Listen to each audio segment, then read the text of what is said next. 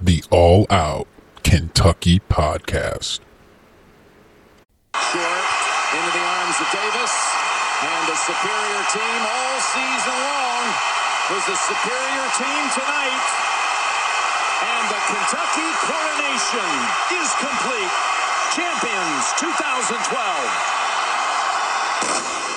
Benny Snell needs five yards to break Sonny Collins' career rushing record. They give it to Benny. Straight ahead. 10, 5,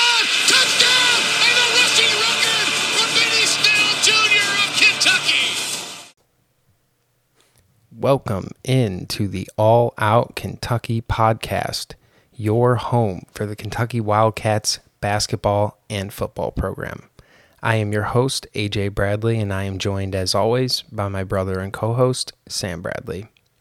The off season rolls on, BBN, and there are a few things that we need to discuss on today's episode on Friday, May 13th.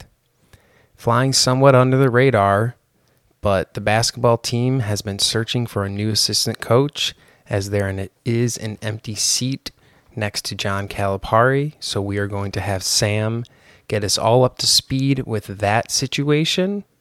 And then we are going to discuss some news that came out this week regarding the NCAA and NIL laws. So we're going to talk about that and how that may affect our programs. And then we're going to shift the focus over to the gridiron as we have some developing news regarding one of our star players. So we're going to break down the impact on the team. And then Sam and I will make our early off-season predictions as we run through the Kentucky schedule. And we'll take a little look at their season win totals set by the odd make, odds makers out in Vegas. But before we get to that, I'd like to bring in Sam to discuss the vacancy on John Calipari's staff. Yeah, thanks for bringing us in there, AJ. Uh, excited to be back for another episode of the All Out Kentucky podcast. And, uh, you know, this is kind of a good news, bad news scenario. Um, as you alluded to, AJ, we do have a vacancy on you know the throne next to John Calipari on his coaching staff. And for those of you that maybe don't follow it as closely, that individual that has left that vacancy is none other than Jai Lucas, our uh, assistant coach on Calipari's staff, and definitely our lead recruiter. So it, it's definitely a big blow to the program. Um, and it hurts a little deeper, AJ, because Jai actually leaves us to go join the likes of the Duke Blue Devils down in Durham, North Carolina. And, and you know, that one just stings a little more so than anywhere else because, uh, you know, my, my blood is blue and it's Kentucky blue. It sure as hell is not that you know pukey Duke color, but nonetheless, you know, um, you know, my first reaction, AJ, was I, I, was upset, and I remember reaching out to you when we got the initial word, and um, you know, a lot of flying emotions within Big Blue Nation, and, that's totally adequate, obviously, given the circumstances of what Jai was able to do since coming in the staff since 2020. Um, you know, he brought in some top talented recruits, and he was the lead recruiter on you know the likes of TyTy and Shaedon, and uh, you know it's it's a difficult one to swallow, but once I kind of dove through some of the additional information that came to mind, um, at first John Calipari obviously said that he left for a promotion uh, to go to Duke, and it came out actually that he's going to be running the same exact job at Duke that he was at Kentucky. He's an assistant coach. He's the lead recruiter now for Duke. Um, however, obviously we don't we don't know the pay and compensation of what he's receiving, but I do know one thing, AJ, and that is um, Jai Lucas's family actually all went to Duke. His parents are graduates from the program, um, and he actually has all of his cousins, his relatives from Durham. He's got a hundred and one year old grandma that is still living and lives in Durham. So I mean. Uh, once I kind of found out some of that background information, I was able to kind of come down off of the the ledge, AJ, and I hope you were able to too. And hopefully, some of that news can help uh, some of our listeners kind of step back and reflect on this moment. Obviously, it sucks that he's going to probably our most hated program, but uh, you know he's doing it for the right reasons. And as a man, I kind of have to support that. It, it just stinks because he's obviously been our lead recruiter. But with that, you know, obviously that leaves a vacancy, as you alluded to, and that's got to be exciting because you know you look at the opportunities and the developments John Calipari has been able to bring in in the last couple of seasons. I mean, he goes out and he gets Orlando Antigua back, which was a vital piece to our national championship run and our undefeated season run. So uh, that was amazing. Then he gets Chin Coleman, and that was a vital piece. And I know Jai leaves, but he's going to go after the right guy. And I think our opportunity, AJ, here is to kind of give our listeners what we think that best fit's going to look like. Um, truthfully, there's there's honestly not a lot of developing names being thrown around yet. AJ, I mean, the staff and Coach Calipari has kind of kept that under wraps, but you have to believe that there is a lot of movement going on because EYBL season is heating up. Uh, that is one of the main recruiting boards for the top talents in high school basketball. Uh, ranging from the ages of obviously the 22 class to all the way to the 25 class. And uh, our coaching staff has been out recruiting hard for um, these top talented prospects. And we're going to have to have this position filled by likely the end of June at the latest because you know the recruiting board continues on and we obviously have to have someone out there on the road um, you know doing the job that John Calipari won't be able to once this summer season starts up. So uh, definitely something that they're going to address soon. My honest opinion is that they want to stay young. Um, you know, Jai Lucas was an extremely young and vibrant individual that could connect with the, these young talented individuals on a more personal level and that's why you saw him go out and get some of the best talent in the nation and um, I, I, think cal wants to obviously continue that route. So I, I, guess I'll start with some of the names that are popping to mind, and and some have been you know flashed out there in, in the conversations. Um, and I guess specifically, I'll start with two different categories. The first category is going to be what I'm going to say are are the flashers. AJ, uh, these are the guys who might draw in just a bigger crowd, just strictly off of their namesake. Um, I don't necessarily think these individuals are the most adequate to fill this position, but don't get me wrong, it, respectively, I think they could all do an amazing job. Uh, first and foremost, I think this is a name that is going to strike home for a lot of Big Blue Nation with none other than Rajon Rondo. I know that might surprise a lot of people, but that actually name is being thrown around right now. Um, I think the biggest surprise for those of you that actually still follow Rajon Rondo is he's not even done playing, guys. So he's still actively in the NBA. Uh, he is definitely, without a doubt, on his way out. Doesn't necessarily mean that he's going to retire this offseason, but um, I think given the circumstances of just the latter portion of his career, he might be in a position where he would take that check from John Calipari and be happily returned to Kentucky, where he could really, obviously, AJ do some big damage there. I mean, that's a guy that I think young athletes would be able to connect with, and he could obviously allude to his experiences under you know our program and i think that would be really fun for big blue nation to get behind. Um, i don't necessarily think that that's most likely. I just was kind of just as shocked as you were when i started seeing rajon rondo's name being flashed around and uh, more specifically because like i said he's not even done playing in the nba yet but uh, maybe there's more that meets the eye and john calipari's having conversations behind the screen. But um, I guess we'll just have to see on that. I mean, just like everyone that I'm going to mention, there's nothing, absolutely nothing set in stone yet. Yeah. So you you brought up Rondo, and I. So full full disclosure, Sam did not tell me any of these names beforehand, so I'm.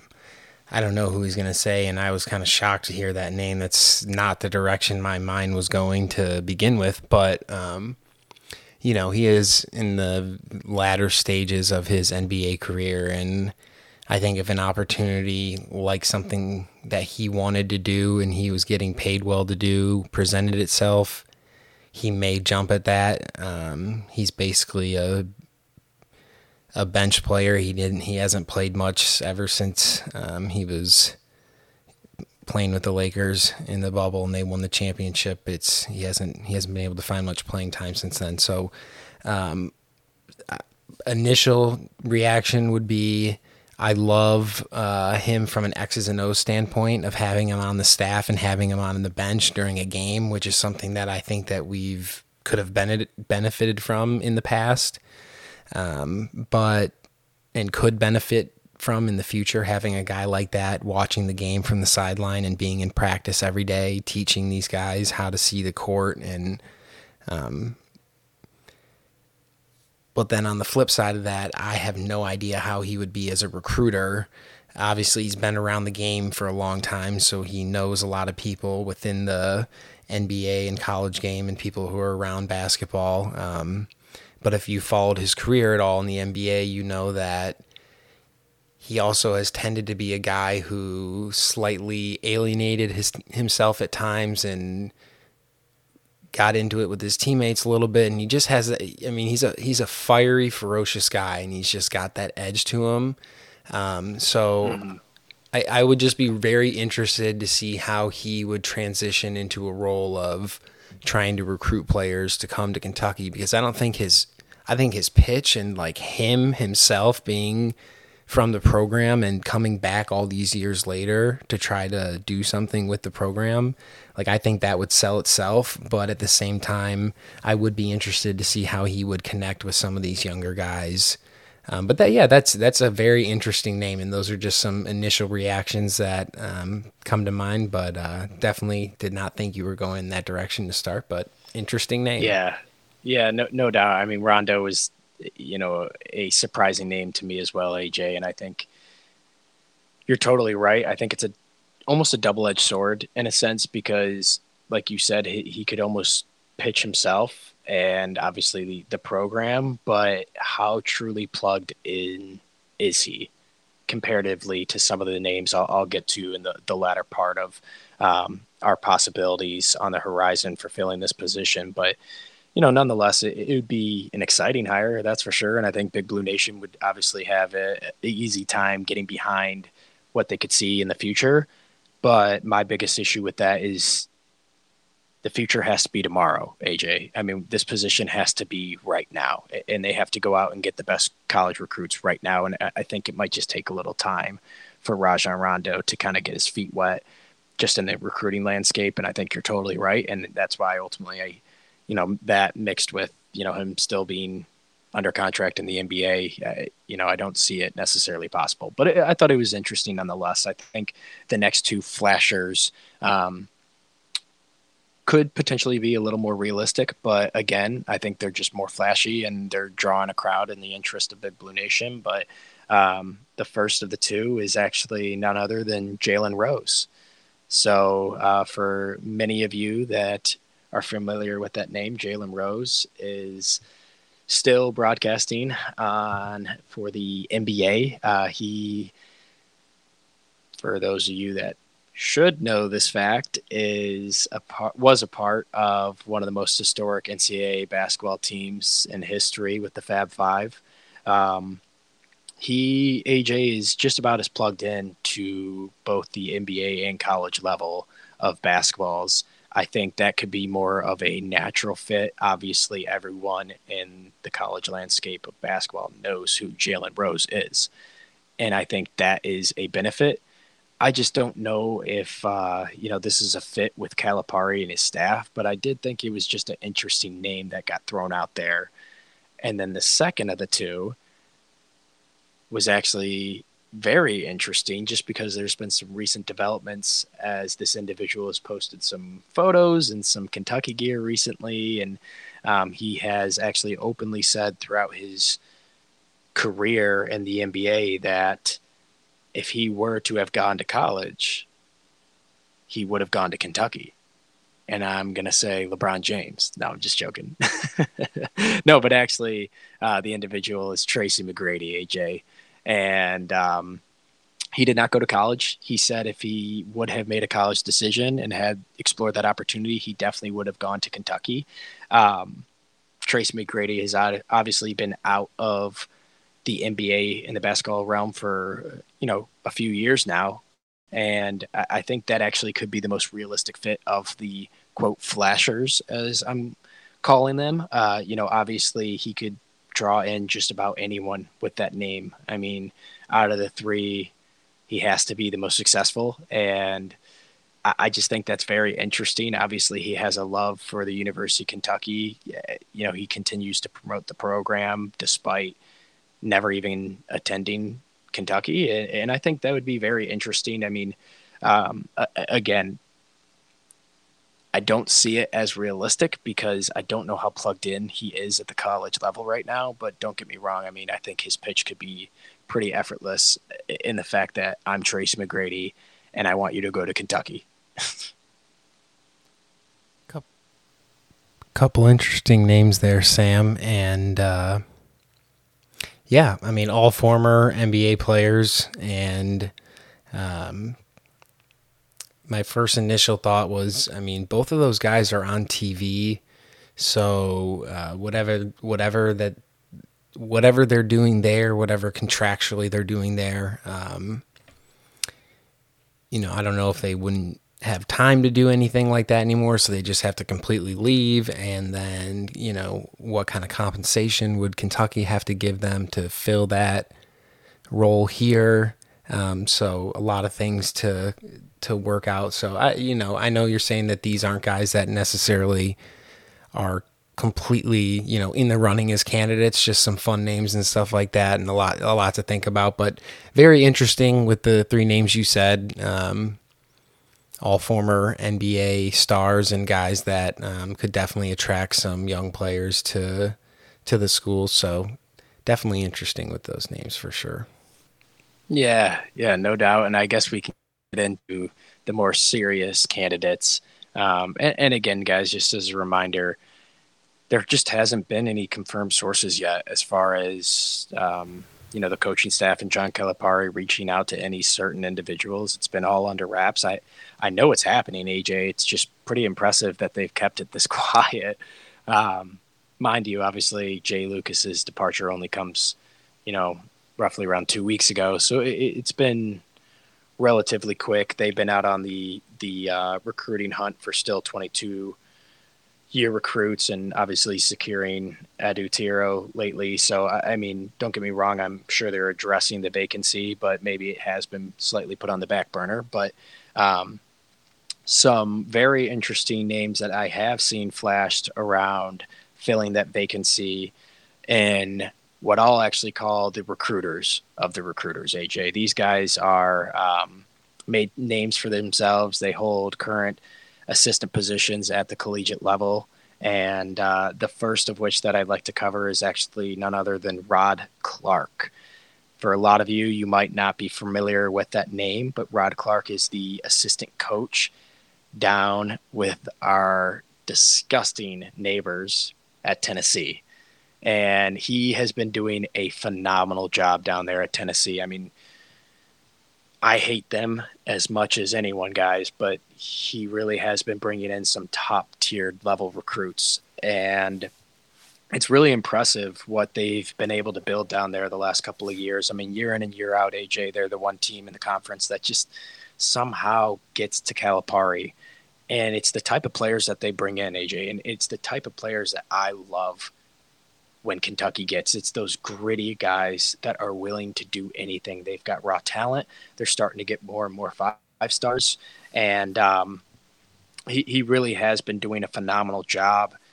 I think it's a position of power and opportunity. Obviously, we're the University of Kentucky. I'm not going to say that can carry the weight to just sway anyone's decision to leave their current position, but I think it could be enough to at least get the foot in the door and have the conversation with Rod and see if he's willing to, you know, jump ship and come aboard the more successful program. I mean, we are talking about eight national championships at the University of Kentucky, where, uh, gosh, AJ, I mean, I can't remember the last time that Tennessee ever went to the Final Four. Oh, wait, they haven't. They've never been there. So uh, just a little jab, but uh, in all seriousness, I, I do think, obviously, from the outside looking in, how could you not at least listen to the pitch and see what John Calipari and staff have to offer? I mean, uh, this guy has really made a name for himself within the high school landscape. He's extremely well respected, and that's why you're seeing him bring in year in and year out top talent in the entire uh, recruiting classes. And I think that would be a great fit. I think it's one of the more serious individuals that we might actually really hone in on the opportunity there. But um, I guess we'll have to wait and see. Would be uh, would be kind of funny for me, and I don't know about everybody else, but would yeah, it would be kind of funny for me if Calipari took one of Rick Barnes' assistants. I don't you know, I feel like Calipari's always kind of gotten the better of Rick Barnes, and um, you know, he's you know, Rick's had some success as well, but um, you know, Cal's had overall more success, and you know, they are good friends and they respect each other a lot, and um, they are not shy about that whatsoever. So, um, you know, would just be kind of, I don't even know what the right word is. Um, so, this be kind of funny to me if um, that is what ended up happening. But to Sam's point, um, he has brought in um, a lot of talent at that school. I mean, you saw it on full display last year.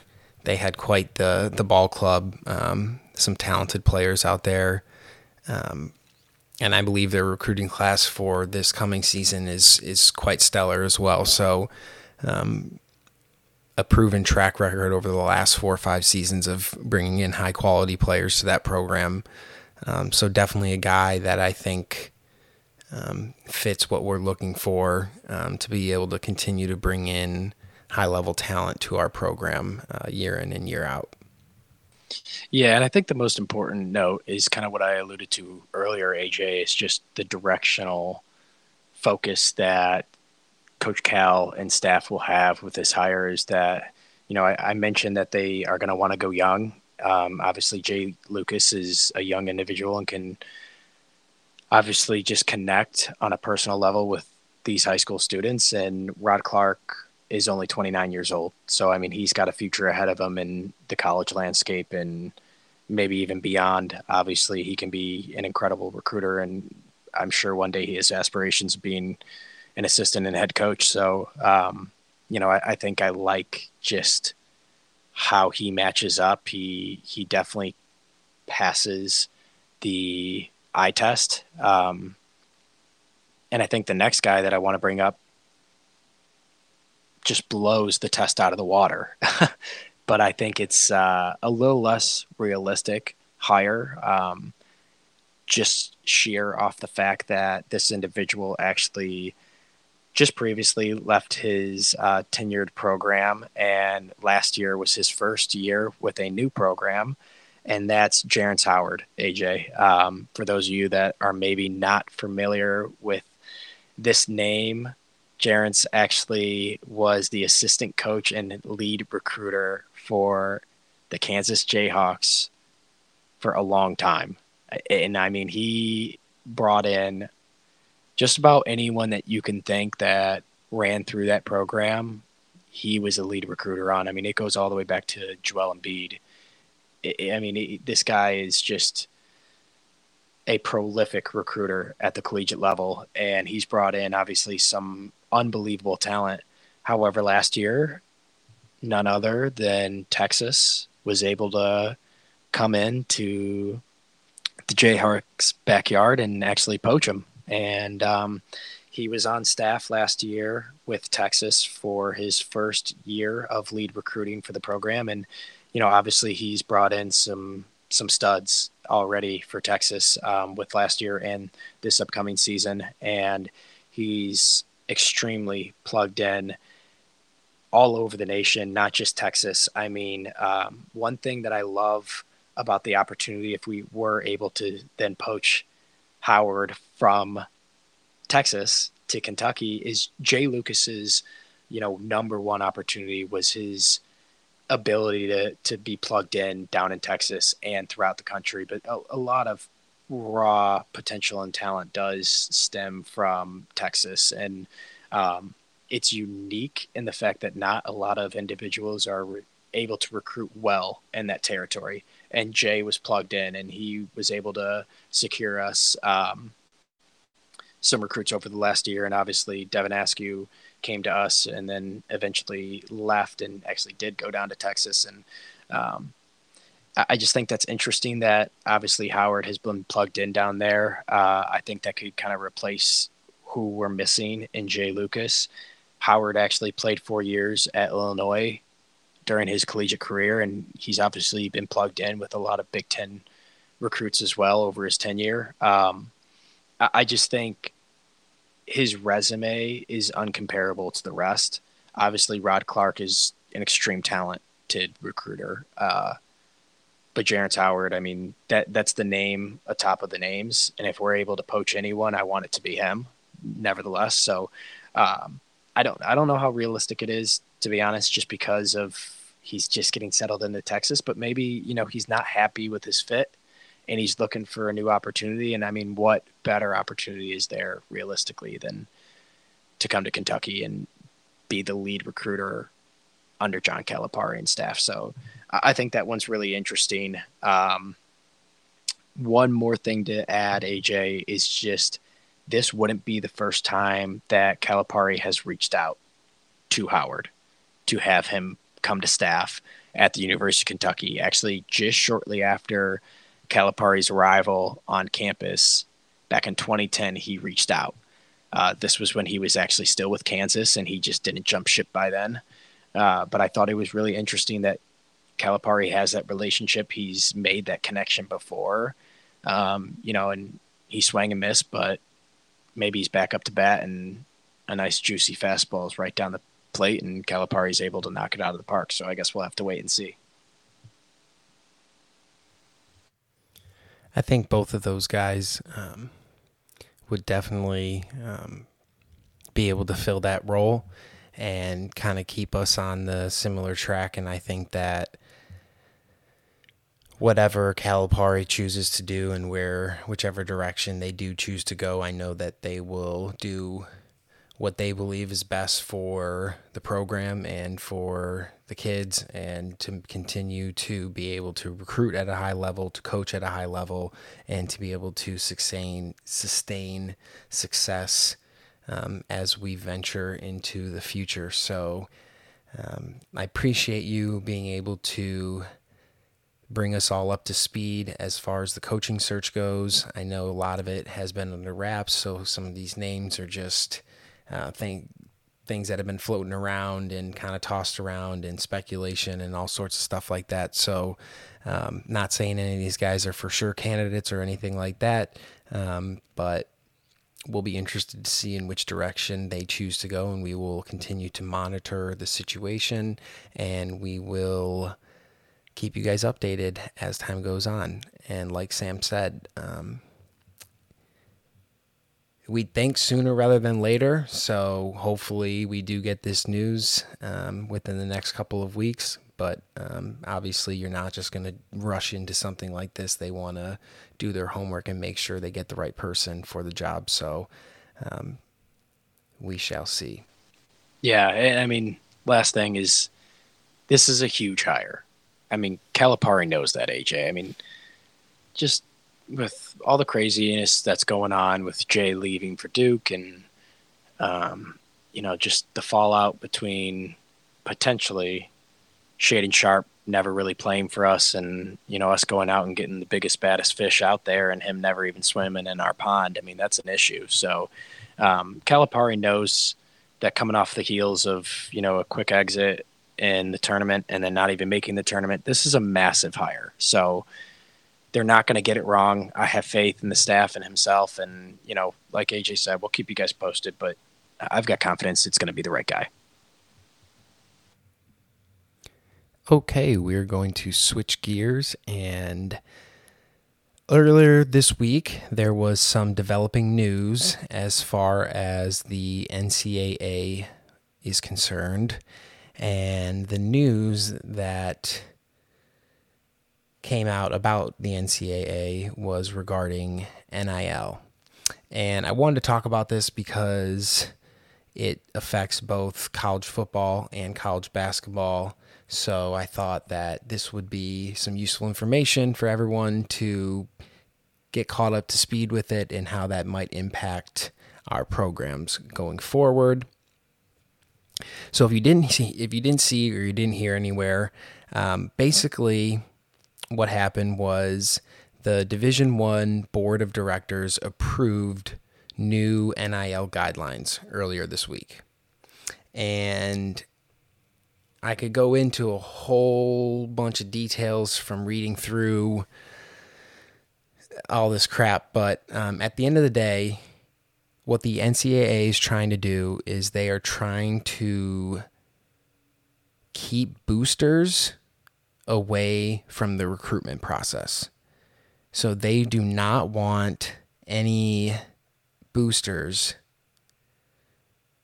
to be trying to pay kids to go to a certain school or pay kids to stay in school and not leave as if they were possibly going to go pro or transfer to another school because the NCAA thinks that that is a dangerous game and they say that they already have evidence of team or not teams but these boosters paying guys in quote unquote NIL disguised transactions and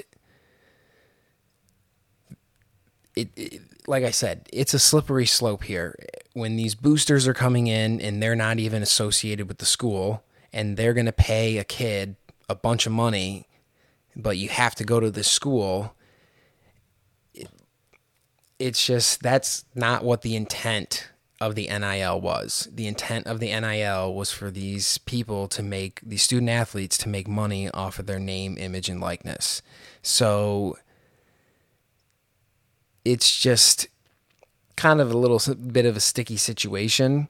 So um, they don't want players to get in trouble because of this. So basically what could happen if a booster got caught doing something like this with a student athlete. The sanctions could come from the NCAA, but they would punish the university and not the student athlete themselves. And the more I read into this, they could technically punish the player, but from everything that I've learned, um, an immediate reaction by a player if they were to be um, reprimanded by the NCAA is to hire an attorney and sue the NCAA, and it would not turn out well for the NCAA because more and more students could file lawsuits against the NCAA if they were trying to um, come down with sanctions on them because of what a booster did with paying them to go to a school. Um, so it's it's quite a hairy situation, like I said before. But the the the whole goal of what they're trying to do is to keep these boosters out of the recruitment process and to keep it as clean as possible, which I'm going to be honest, Sam, the intent, I guess, is right, but the NCAA trying to say they're going to do what's right after all this time um, just kind of seems laughable to me. And uh, it's just like, it is what it is. Um, mm-hmm. It's all it's a whole bunch of garbage, and the only reason I bring it up is because I want Sam to kind of tell you how this might affect our football and basketball program, and if I know anything about the man who leads our football program and the man who leads our basketball program and our athletic department as a whole, honestly, I really don't think this has any sort of effect on our program because we do things the right way and we recruit people the right way. And this honestly will not affect who we are or how we recruit or how we do things at the University of Kentucky. Yeah, no, you're you're absolutely right, AJ. And truthfully, the NCAA opened up a huge can of worms when they obviously legalized name, image, and likeness. I think it's going to be down the road for the betterment of the business of college basketball and college football. I think by opening the can of worms, it was early. There was just no regulations. I mean, this is a free for all. And now, obviously, AJ, like you're saying, it's almost laughable. They're coming back and saying, oh, shoot. We've got to kind of work together and find out the rules of this thing. And I think the most important thing if you take anything away from the updates on NIL, is that the NCAA has basically come down and said, okay, we've set new regulations in place regarding the transactions of NIL deals. And like AJ said, specifically around what the boosters' eligibility is now limited to. Most importantly, AJ, it's retroactive, meaning any booster who has already helped out a recruit for either the landscape of college football or basketball is that is caught is going to be in a world of trouble with sanctions coming down at the level 1 degree which means guys that is suspension and vacancy of wins. What i am most excited about is what aj said. That's going to have zero impact on our college football and basketball programs under Mark Stoops and John Calipari because they, from the start in the announcement and regulation opening of NIL, have said we are going to do this the right way. We know they knew, they knew, AJ, that this was coming, that the NCAA was going to come back and say, okay, crap, We've got to put some regulations in place. This is getting out of control. And John Calipari and Mark Stoops have multiple quotes from this offseason stating that they absolutely refuse to let NIL be the number one discussion of any recruitment process. They don't want any individual to sign with our programs just because they want to make a boat ton of money with us. And I respect that with every fiber of my being because sure, especially with our basketball program, AJ, I mean, it's University of Kentucky, let's be honest. I mean, you're going to come here and if you're a superstar, you're going to make a million dollars easily.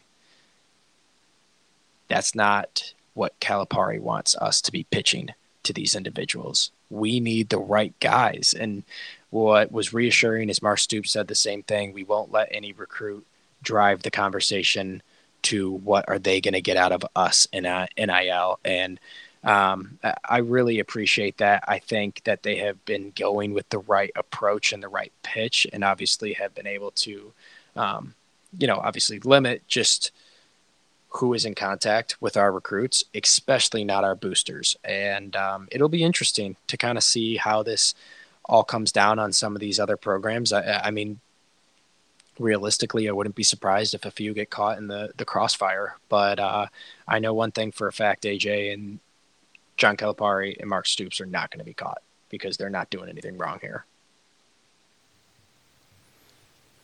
Yeah, I just I, I love what both of those guys said as the leaders of their um, respective programs. Is just um, you just kind of see um, what their mentality is and the type of person and the type of man that they're looking for to come into their programs.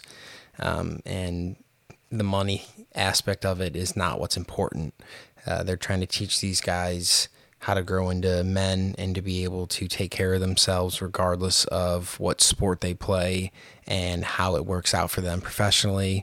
Um, both of these guys are trying to get the most out of these guys on the field, off the field, and help them grow up in the process. And if the conversation is about money and that's what the kid is talking about, then they're recruiting the wrong kid and they know that. And that's why those conversations aren't going there and why they don't have to continue to talk about it over and over and over. It's just, hey, this is the way we're going to do things. And you know, I'm very happy with Calipari being very outspoken about NIL and how he has been diligent with it since day one because he would be a perfect person for the NCAA or anybody else to try to go after because it's convenient and it's his name's John Calipari and he's run into issues in the past. So um, he has taken it upon himself to be proactive about all of this. And I love that because he continues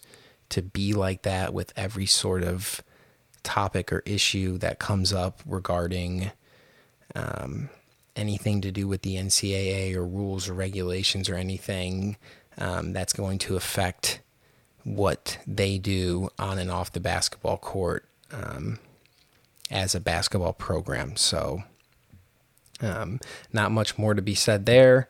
I think it's time to shift our focus over to the gridiron, and we have some unfortunate news about one of our star players down in Lexington. So I think we're just going to get right to it. And I just want to preface this by saying there is absolutely um, no judgment here on our part. We're just going to give you guys some facts about something that happened, and then we're going to kind of talk about how that may impact our football team because this is a prominent player and someone who does have a big impact on what we do on the field. So, with that being said, let's get to it. Um, yeah, so Chris Rodriguez earlier this week was pulled over in Lexington around 3 a.m. And when he was pulled over, he was then subsequently arrested on charges for driving without his taillights, careless driving, and operating a vehicle while under the influence of alcohol. Um, from what able what I was able to find from public record, um, he refused the breathalyzer, and that's about all I know. He was booked that night, and um, from what I know about the judicial system, he should be going to arraignment court at some point um, to see what he's being charged with, and then at that point, a possible plea deal. If he gets a lawyer involved, he may want to take it to court. I don't know. I don't know how that could all play out. That's not my job to know all that, but um, it is an unfortunate situation, and the team knows about it. The coaching staff knows about it. The university knows about it. So there has not been any news about what is going to happen with him as far as punishment with the university or the team um, or anything of that nature. So this is a very kind of touch and go subject right now. It's very fresh. Um, these things tend to take a while to play out. Um, so we'll just have to monitor the situation. Um, my initial thought was it it was sad to hear this news. Honestly, um, we're really looking for Chris to be a leader next year on on and off the field. So these choices are unfortunate because he is someone who is a leader of our football team. And I'm not saying he can't be going forward, but he is going to have to work extremely hard to gain back the trust of his coaches and his teammates and the fans and that's going to be on him to be able to do that from this point forward because he can't go back and change the past. He can only work hard in the future. And I hope that is what he does. And we'll see. He may not even end up missing that much time. We we don't know how this is all going to play out. Um, I would expect him to be in Kentucky, a Kentucky uniform at some point next season. Um, we will have to see when that will be. Um, but yeah, just wanted to give you guys that news, and we will now head into the schedule for next season and do a little something more exciting. And we'll kind of give you our early, early, early predictions on the season ahead. And I guess the best place to start there will be with the odds makers out in Vegas because just last week the over unders for win totals on the season for college football were released, and Kentucky's is set at seven and a half for next season. And that would include all of the regular season games, not the bowl games. So there are 12 games on the schedule. So they would need to go eight and four to be able to cover and go over that seven and a half number. So I think me and Sam are just going to start with week one and we'll work our way through and kind of see how we think this schedule in this year might shake out with the Kentucky Wildcats. So, Sam, uh, I guess we'll just start with week one. We got an absolute barn burner in our home against Miami of Ohio. What do you think about that game? Yeah, I mean, um, it's going to be interesting, AJ. I don't know if we're going to win by 40 or 50, but we better win by at least that much. Uh, no, but it's it's exciting one to obviously open up the season in September on our home turf. Uh, you know, the crowd's going to be riled up of it after a very successful season. I'll preface this conversation with obviously, um, mind you, I'm operating under the function that Chris Rodriguez is our number one back for the entirety of the season.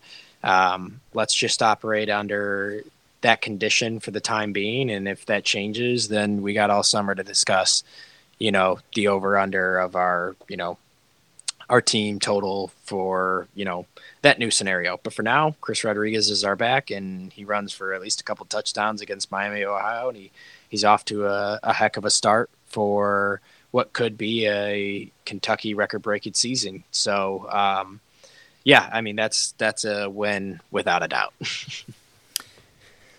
so one thing to note about that game because the next game is quite an important one because in week two of the season, we do travel down to Gainesville to take on the Florida Gators, who historically have been our nemesis. Obviously, we have broken through recently and been able to take them down a few times. Um, so, honestly, I really look in that Miami game, regardless of the score, um, crisp I want the offense to get in a flow, no turnovers, and just kind of get yourself into that rhythm and build something so that you can go out there in that Florida game and have something of value that you can take out of that game one instead of just saying, oh, we're just going to run up the score on some crappy school. Like, let's go out there and let's do some good things and let's not show too much on tape for Florida so that we can bring out a lot of new things and kind of throw them off in that in that game. But let's at least establish some things in that Miami game and, and build some confidence going into into Florida because that's a tough game to go on the road in week two and play. And um, mm-hmm. regardless of how good or bad Florida may be next season, going on week two down there and playing them in a hostile environment. Uh, you better come ready to play and you better be buttoned up because if you don't, you're going to go down there and you're going to lose, and now you're going to have a loss on your on your resume two weeks into the season, and that's not what you're looking for. So, um, yeah, that's a tough game in week two. I mean, I definitely think it's a winnable game with a quarterback in Will Levis that we have under center for next season. So, but then again, we will have to see how things develop over the summer and how we look in week one and all that. But I do think it is a winnable game. I wouldn't be running to the window to bet on Kentucky right now in that game per se to win straight up, but um, we will have to see as time goes on. Yeah, no doubt. And you're absolutely correct. I mean, uh, all joking aside, obviously, I, I want to come out and make a statement when that first week at home. But AJ is totally right in the fact that we don't want to give too much tape away. Um, you know, we should be able to handedly beat Miami of Ohio, maybe even with some of our, you know, secondary players coming in off the bench once maybe we can get a comfortable lead. But um, walking into Florida week two in Gainesville after another season behind us in last year where we were able to overcome the Florida Gators, they're going to be hunting us hard. And I have confidence, AJ, that we're going to win that game. Um, I, I, really do. I, I've I've marked that down as a W for next season as far as my win totals go. I understand that that could be a little lofty, but I have confidence in our core. I have confidence in the guy under center, like you said. I mean, Will Levis is going to be ready for that moment. I think the team knows that we're going to be walking into that game. We're a preseason top 25 team right now, AJ. With a win, obviously, in week one, we're not going to move much.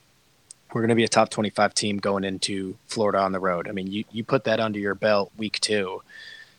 Okay, we've got momentum. That's something to build off of. Now, now we're approaching maybe top 15. You know, who knows? But uh, I think that's going to be a staple win on our season. Especially, I'm kind of excited that it's in their barn because, in the eyes of just the college football committee, that's a big road win in conference. Obviously, um, I'm not guaranteeing anything, obviously, but I, I do think that it's it's almost fortunate that we get to play them week two, AJ, rather than on the latter part of the season. I mean, regardless if we do lose, then the college football committee is a little more lenient on the fact that if you lose early, it's just not an indictment of what your football program might be that year. Um, however, you win, then they're not going to take away the credit, obviously, just because it's early in the season. So I think it's a win-win opportunity. I'm glad we've got them on the schedule again early. Um, but like you said, I mean that's a winnable game, and as of right now, for my win total, I've got it marked down as a W. Yeah, so if you think they're going to go on the road and win that game, then week three and week four we play at home against Youngstown State and Northern Illinois. So mm-hmm. um, those are two home games in which you must absolutely win. Um, yep. So if you do think we're going to go on the road and beat Florida, then that sets up for a Week Five matchup on the road at Ole Miss, which would be putting us at five and zero oh, or four and zero. Oh, I'm sorry, four and zero heading into that big game at Ole Miss, okay. um, which is a good start for you need eight to go over that seven and a half. So you got half of them right there if you can go on the road and beat Florida. And now you got another big test taking on Ole Miss on the road, another tough team to go and play in conference on the road. Um, so I uh, I will really have to see how things are going at that point. I mean, that's I would say that's going to be a tough game to win. I would be. Mm-hmm I would tend to think we would lose that game. But um, if we are going to have a, a special season, that's a game that you win two games in the first five weeks on the road in SEC play against Florida and Ole Miss. Now we got something special cooking. So um, we'll see, but I would tend to think that that would be a place in which we might catch an L realistically. Um, so that would put us down to four and one. What do you think? Yeah, I mean, when I wrote this one down, I wrote down a win and a loss, strictly because I think it could go either way. I mean, like you said, it's it's really going to amount to where we have positioned ourselves for that game. Um, truthfully, AJ, I think if we're rolling and we're four and zero oh and we go on the road, um, I like our odds. I do. I know that that kind of sets up for a letdown spot, but I don't see it that way. Uh, Ole Miss is got a heck of a football club coming our way this upcoming season. I think that's a team that um, the SEC has to keep their eyes on. They always really give us trouble, and Ole Miss has an amazing home crowd experience. So I know that's going to be a little troubling. Um, but nonetheless, I really do just think we are the superior team. I think we have more depth and I think we have more specialized players. But uh, it'll be fun to break down that that game once the matchups do come out. I really do. I think that's going to be one of the more exciting games of the year. Um, but you're right. I mean, it's it could go either way. But I'm gonna I'm gonna mark this one down again as a W. AJ, we're gonna start five and zero oh here. Um, and there's one coming up here in two weeks that we'll shortly get to where that's where things get extremely dicey. Yeah, so I'm uh, glad you actually brought that up because I did want to actually touch on that because during the season, me and Sam are going to do something fun um, for you guys because we want you to be able to know our opponent as well as you know our own team. Um, so during football and basketball season, we will be doing a full scouting report of the other team that we are playing. So for football, every week. Um, and just give you guys a deep dive into the other team, what they like to do, how they like to play, some of their more notable players, different things like that. Um, kind of give you some key insights on the matchup and, and the game within the game. So, something we're really looking forward to being able to do in the fall with football and then also on the basketball court. Um, with the Cats playing a couple times a week normally during the season. So, um, a lot of good content coming your guys' way in the fall. We can't wait to get to it, um, but we'll get back to the schedule right now. So, um, week six at home against South Carolina. I don't mean to be disrespectful, but that's a win because we own them. And so I'm not worried about them coming into our barn and doing anything. So, uh, yeah, that, I mean, either way, if we're at four and one, your scenario five and zero, oh, and mine, AJ, you can't, you can't. I mean, you, you, that's our home turf. We talked about that last year, er, from last year, AJ. We lost one game against Tennessee at home. That's no, that that's got to be a win. I love that game after Ole Miss on the road because here's the thing: if you go on the road at Ole Miss and you lose, okay, now you come home and you kick the living crap out of South Carolina and you get your mojo back. And if you beat Ole Miss, then you come home and you retool and you play South Carolina, and it might be a little tougher because you just came off an emotional win, but you get the W, and then you get everyone ready to rock and roll. You get everyone iced up and rested up because week seven you got Mississippi State coming into town, and yep, I got revenge on my mind. And if I got yep. revenge, revenge on my mind, that means the players and the coaches got revenge on their mind, and that is a massive game. Because um, yep. I would love to be able to make a statement to say, "Hey, we did not play well last year when we played you. We just did not, and we need to have a better showing, and we need to show these guys who we really are." Yeah, no, you're you're totally right. I mean, I want revenge. I can taste it on the the tip of my tongue and the blood in the water there, AJ. But realistically, I mean, Mississippi State's going to be a tough team. They they they reloaded in terrific fashion. That's no easy win. Um, we're, we're obviously in our own barn. I, I want and need the Wildcats to defend that that home turf. I think that's going to be a toss up.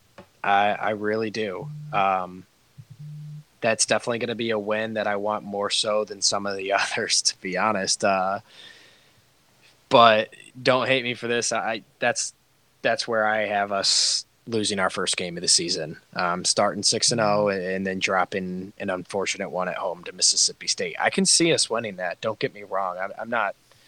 I'm not married to the idea that we're going to lose, but uh, it, it, it, could come to bite us in the ass. I really want that revenge, though, just like you said. So it's going to be a great matchup, nevertheless. And I think that revenge factor adds that next element. Okay, so e- either way, through seven weeks, um, we are thinking we would have either five or six wins, which is a good start. And then week eight and week nine, we are back to back on the road at Tennessee, at Missouri. So um, you got to 100% win that. Uh, you got to win at least one of those two games for sure. I, you would love to win two of them, um, but just I will say initial reaction, I would chalk that up to one and one at that point, which would put us at either six or seven wins through nine games. Correct? That's correct, and I, I totally agree. I think going into those two away games. Um, the honest opinion would be yeah we, we absolutely have to go grab one of those two wins to obviously stay in the uh, the landscape landscape of maybe a New Year's bowl game. Um, but when we talk about revenge, we're getting revenge on Tennessee.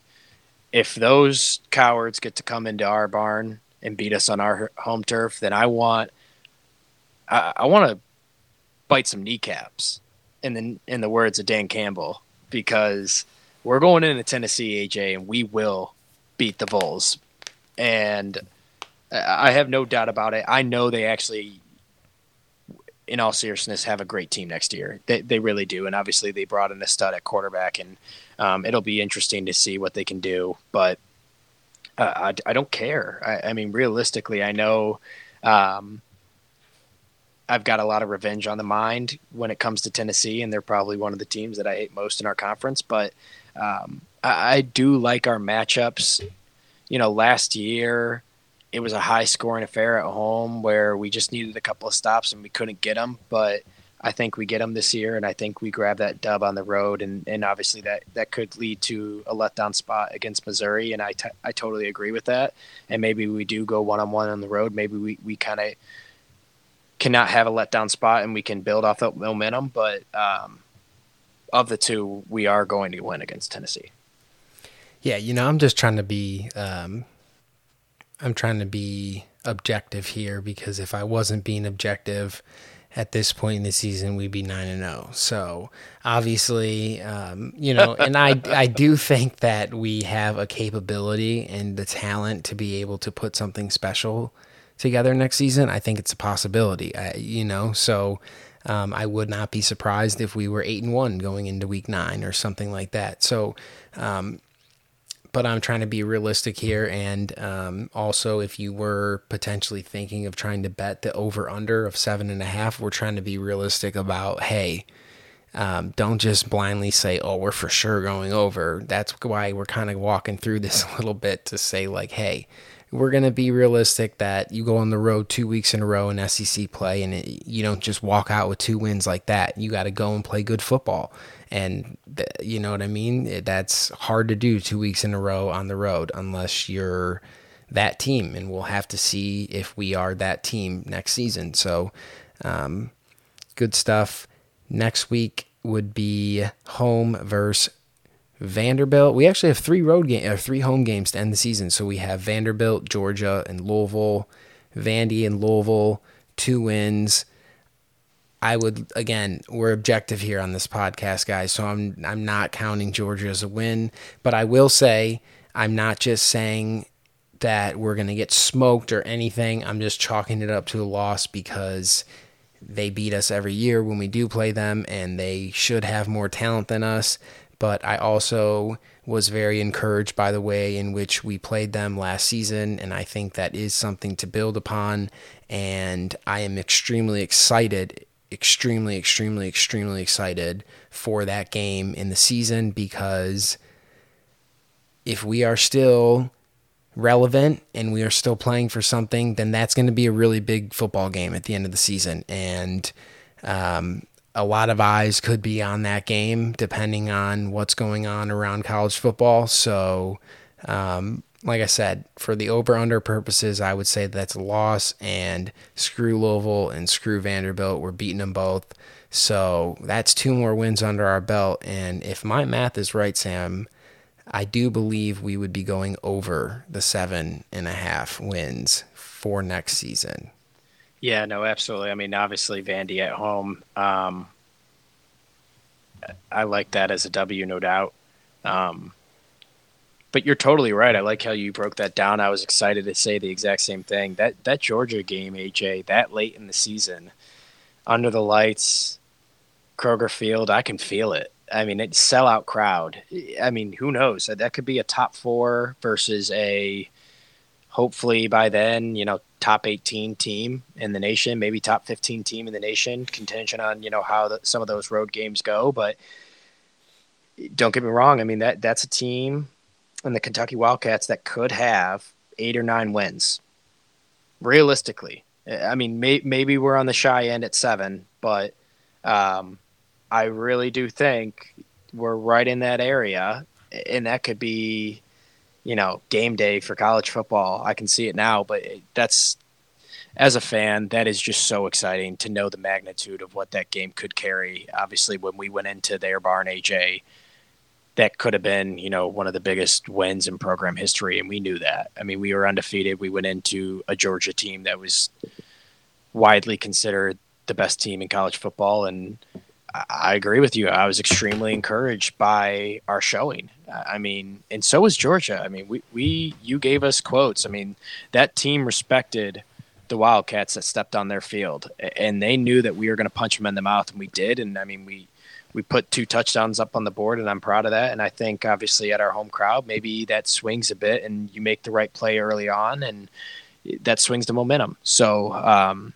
don't get me wrong. For realistic purposes, I'm putting that as a loss on our season, but realistically, I really, really think that could be one of the most fun matchups we've had in a while. And then to finish off the season regardless. Louisville at home, time to get payback for the fact that they kind of cowardly opted out of not playing us in basketball. So I think our football team will just have to make up for uh, lost ground and just really double down and have to beat them by you know 30 or 40 again. but I'm excited. Uh, but yeah, my math uh, adds up correctly. AJ, I, I believe that's that is the over. Yeah. So L's down. We're gonna beat Louisville in week 12. And um, last thing I just had to note was, um, you know, we did start the season very well last year. I would say our schedule was fairly light at the beginning of the year. Uh, people had some questions about how for legit we really were, and I think we, um, in my mind, we definitely proved that we were a legit football team again last season. And I'm excited that this year um, we do have some tests. I mean, by week five, like I said, we'll have played Florida and Ole Miss on the road. So, um, if we're six and zero oh or five and zero oh again next season, um, I will be quite impressed with the way our football will have had had we'll have had to have played some really good football up to that point. So. Um, kind of fun to get the juices flowing and think about the football schedule. Obviously, we will break this stuff down much more extensively um, as the season inches closer. Like I said earlier, the off season rolls on here for Big Blue Nation. That is all we have on today's episode of the All Out Kentucky podcast. And I'm going to leave you guys just with one last thing, AJ. It's just um, I really appreciate you breaking the news on obviously Chris Rodriguez. I just wanted to say, you know, let's let's keep him in our thoughts. Um, you know, he made he made a big mistake, but let's try to give him grace. Challenges like this in life can really reveal character, and I want to give Chris the benefit of the doubt. He has been incredible for our program, and I still see him as our leader. I think, um, like you said, AJ, this is going to be a testament of his character and his leadership abilities. Um, I really hope that he can bounce back. I'm obviously thankful no one was, you know, hurt or um, anything could have gone worse, and I'm just really thankful that that wasn't the case. I'm obviously uh, hopeful for what is to come for next season, but I just wanted to just leave us with a, a couple parting words because you know I I think we got to internalize this and and just be thankful at the end of the day and you know count our lucky stars. Yeah, absolutely. Um, Chris, we love you, and we're thinking about you, and we want to see you back up on your feet and doing well. And like like Sam said, we all make mistakes. How we get back up. So hopefully we see him back on the field this fall, running dudes over, scoring touchdowns, doing his thing out there. And with that being said, we will be back on Monday for the next episode of the All Out Kentucky podcast. Please follow us on social media, on Twitter at Andrew John Bradley. For me, AJ, you can follow Sam as well at SamBrad66. Follow the podcast at AO Kentucky Pod. Thank you again for listening. Sam, appreciate your time tonight, and I will see you next time, my friend. See y'all. There's only one thing left to say. Oh. C A T S, cats, cats, cats.